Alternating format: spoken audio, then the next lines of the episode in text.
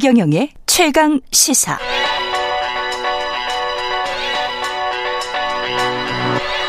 최강 시사 이상민의 눈. 네, 나라 살림을 샅샅이 파헤치는 시간입니다. 이상민의 눈 시간. 예. 이상민 나라 살림 연구소 수석 연구위원 나와 계십니다. 안녕하세요. 예, 안녕하세요. 예, 정부 예산안 나왔고 지지난주에 우리가 예산안 나오기 전에 한번 예, 이야기를 맞습니다. 했었고요. 예, 639조 원 확정됐습니다. 어느 정도 규모인지 이게 늘, 늘린 거는 늘린 거죠. 그렇죠. 예.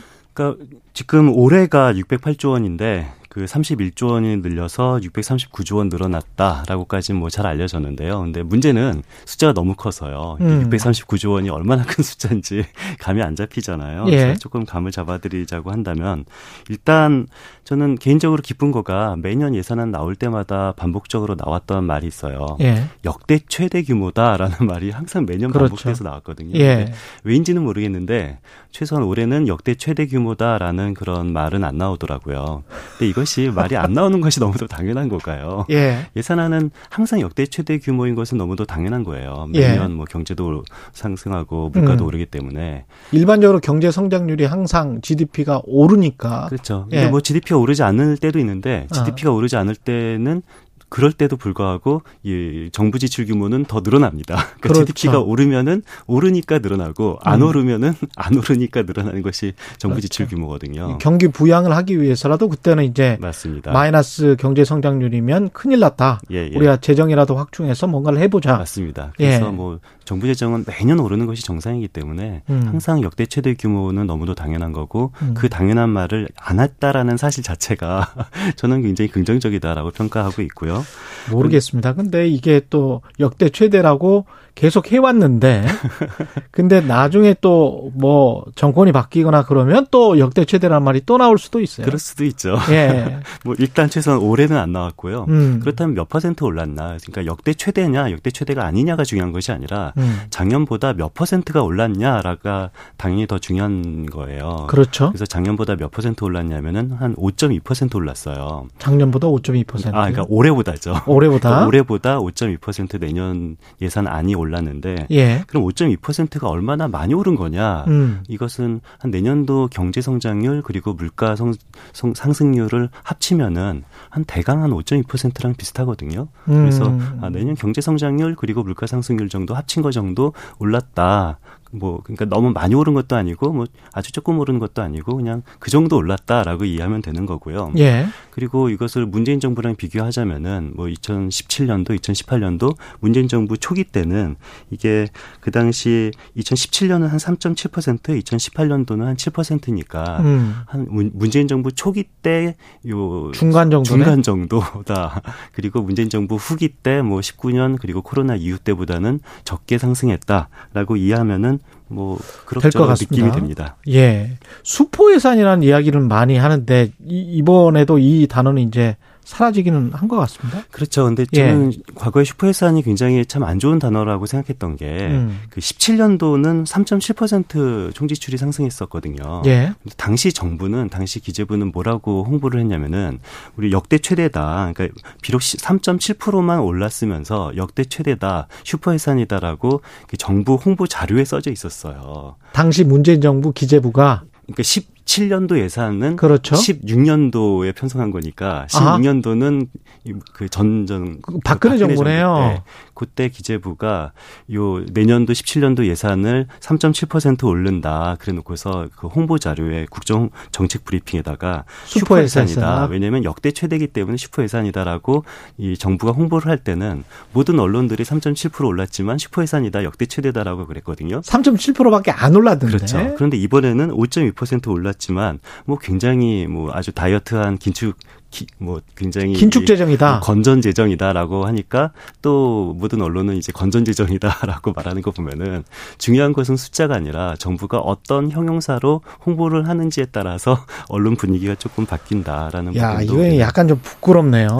이게 지금 정책 브리핑을 할 때 그 기재부가 어떤 생각을 가지고 예. 정부를 홍보하기 위해서 충분히 그렇게 할 수 있다고 봅니다. 저는. 그렇죠. 예. 예, 정부는 본인들의 어떤 국정 철학이나 기조에 맞춰서 홍보를 하고 그것을 검증하는 임무는 언론에 있기 때문에 그렇죠. 언론은 지금 말씀하신 것처럼 역대 어 3.7% 2% 이때도 그러면 수포 예산이고 근데 5.2%가 올랐는데 이번에는 건전 재정 이게 말이 돼? 이렇게 지금 질문을 그래. 한번 해봤어야 된다는 예, 거잖아요. 맞습니다. 그게 가장 중요한 거고요. 그래서 예. 우리는 항상 이 정부 재정 발표를 보면은 그냥 언론의 이 형용사보다는 실제 숫자를 통해서 이것이 어떤 의미가 있는지를 정확하게 알아야 된다라는 말을 저는 그렇죠. 강조하고 있는 겁니다.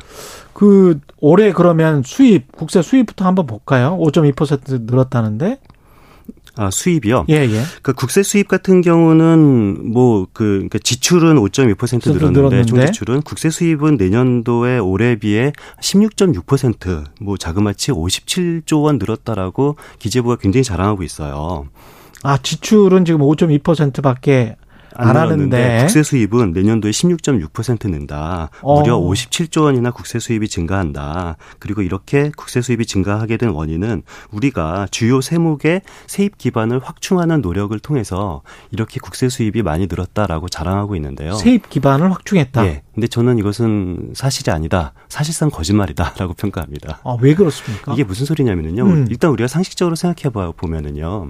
올해 굉장히 감세 정책을 발표했잖아요. 그랬죠. 큰 규모의 감세 정책을 발표했거든요. 음. 뭐 기재부 설명에 따르면 5년간 13조 원이 줄어든다라고 했는데 여기 최경영의 최강 시사가 거의 처음으로 예. 13조 원이 아니라 60조 원이 감소된다라고 그때 60조 원이다. 했죠. 예. 예. 그리고 뭐 기재부도 사실상 인정을 한 거고요. 음. 근데 이렇게 대규모의 감세 정책을 발표했는데 그런데 내년도 세입이 뭐 세입 기반 확충에 따라서 16% 는다라는 것은 뭔가 이상하다라는 음. 생각을 가질 수밖에 없어요. 이거는 잘못 발표한 것이 맞고요. 이게 왜 이렇게 잘못 발표했냐면은 기재부는 올해 본 예산 대비 내년도 세입이 얼마나 확충하냐를 홍보를 했어요. 그런데 아. 올해 본 예산은 뭐냐면은 이것은 세입을 과소추계 한 것이 올해 본 예산이잖아요. 그렇죠. 올해 본 예산 때 세입을 너무 과소추계해서 2차 추경 때 이 무려 초과 세수를 53조 원을 인식을 했다고요. 그러니까 그렇죠. 기재부도 사과를 했어요. 미안하다, 잘못했다. 우리가 처음에 본 예산 때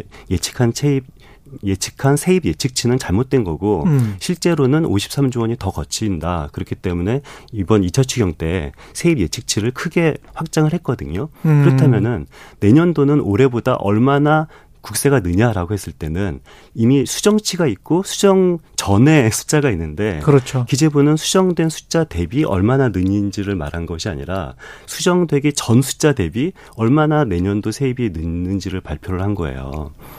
야, 이거는 거의 기망에 가까운데. 저는 그렇게 생각하고요. 예. 논리적으로도 당연히 수정된 이유를 적용하는 것이 맞을 뿐만 아니라 관행적으로도 이래 본 적이 없어요. 항상 기재부는 매년 세수 예측치를 발표할 때 어. 수정치 대비 얼마나 늘어나 또는 수정치 대비 얼마나 줄어드냐를 발표한 적은 있지만 수정되기 전에 본 예산보다 얼마나 늘어나는지를 줄어드는지를 발표한 적은 제 기억에 따르면 없습니다. 그러네요. 이게 게다가 수정치뿐만이 아니고 확정적으로 돈이 얼마나 국세로 들어왔는지는 좀 이따가 이제 밝혀질 거 아니에요. 그렇죠.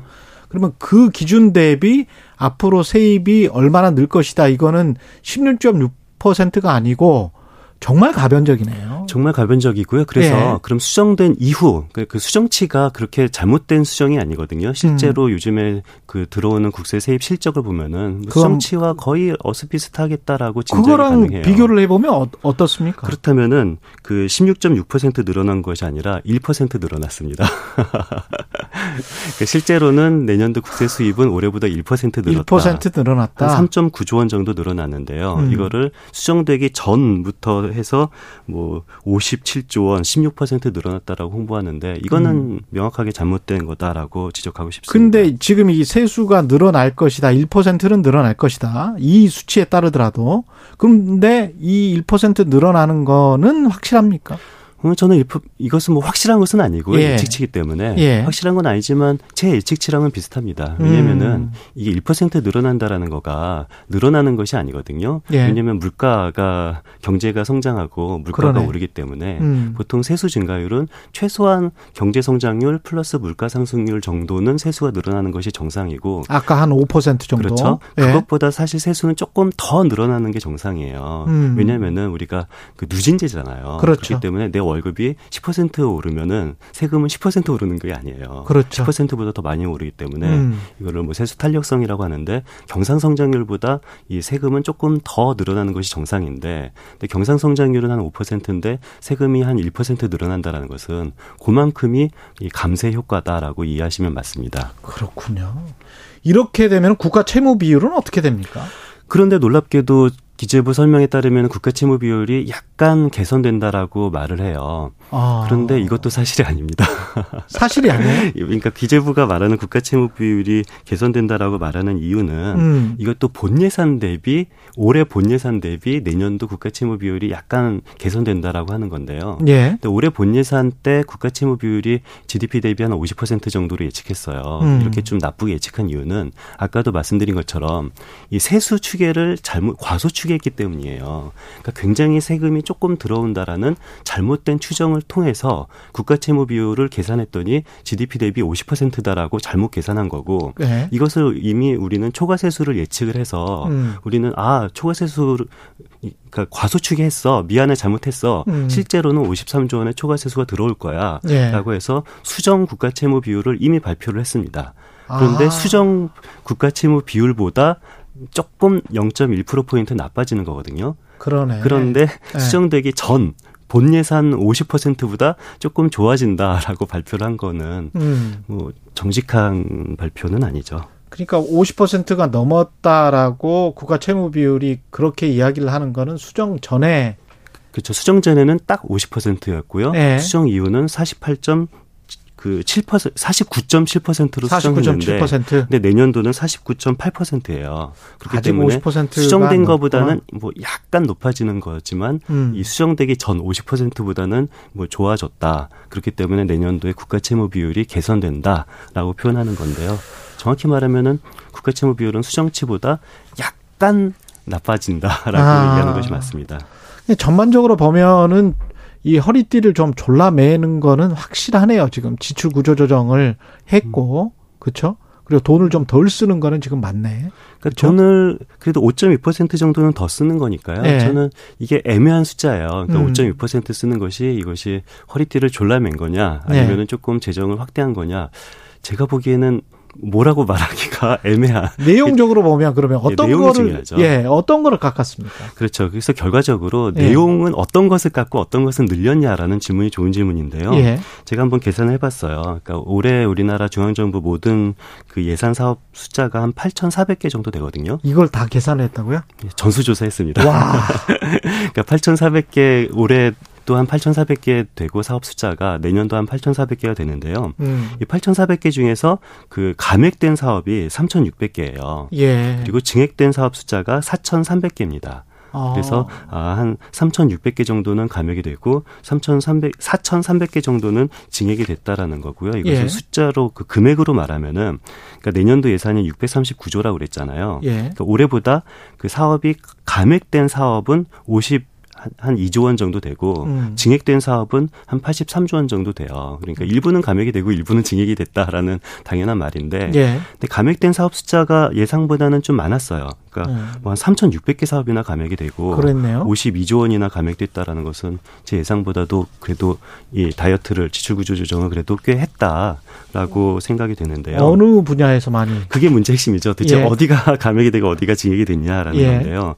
그 전체 감액된 사업 52조 원 중에서 13조 원은 이 복지 분야에서 감액이 됐습니다. 13조 원 복지 예, 감액. 그게 가장 많이 복지 분야가 가장 많이 감액이 됐고요.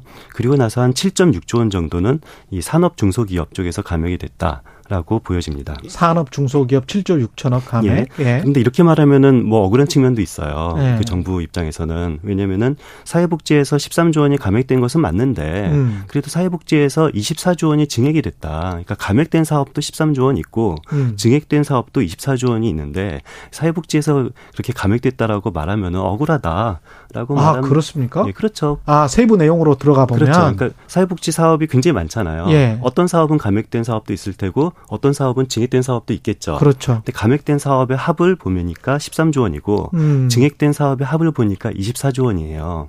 이랬을 경우에 아니 감액이 13조 원이나 됐다라고 그러면은 아니야 음. 우리는 24조 원 증액된 사업도 있어. 뭐가 맞는 거예요 그러면? 둘 다 맞는 거죠. 둘다 그러니까 맞는 그래서 거예요. 우리는 정확하게 사회복지 사업 중에서 어떤 사업이 감액이 됐고 어떤 사업이 증액되는지를 따로따로 봐야지 진실이 아. 드러나는 겁니다. 그러니까 13조 원 감액된 사업들이 어떤 건들인지를 좀 봐야 되겠네요. 그렇죠. 그래서 그 어떤 것이 감액됐고 어떤 것이 증액되는지 한번 찾아보니까요. 예. 그 감액된 사업을 보면은 이 고용 쪽은 감액이 됐어요. 음. 그리고 주택 쪽도 감액이 됐고요. 예. 그리고 증액된 사업을 보니까 공적 연금 같은 경우는 증액이 되고 기초생활보장제도 노인 쪽은 증액이 됐어요. 예. 그러니까 이것의 의미는 뭐냐면은요.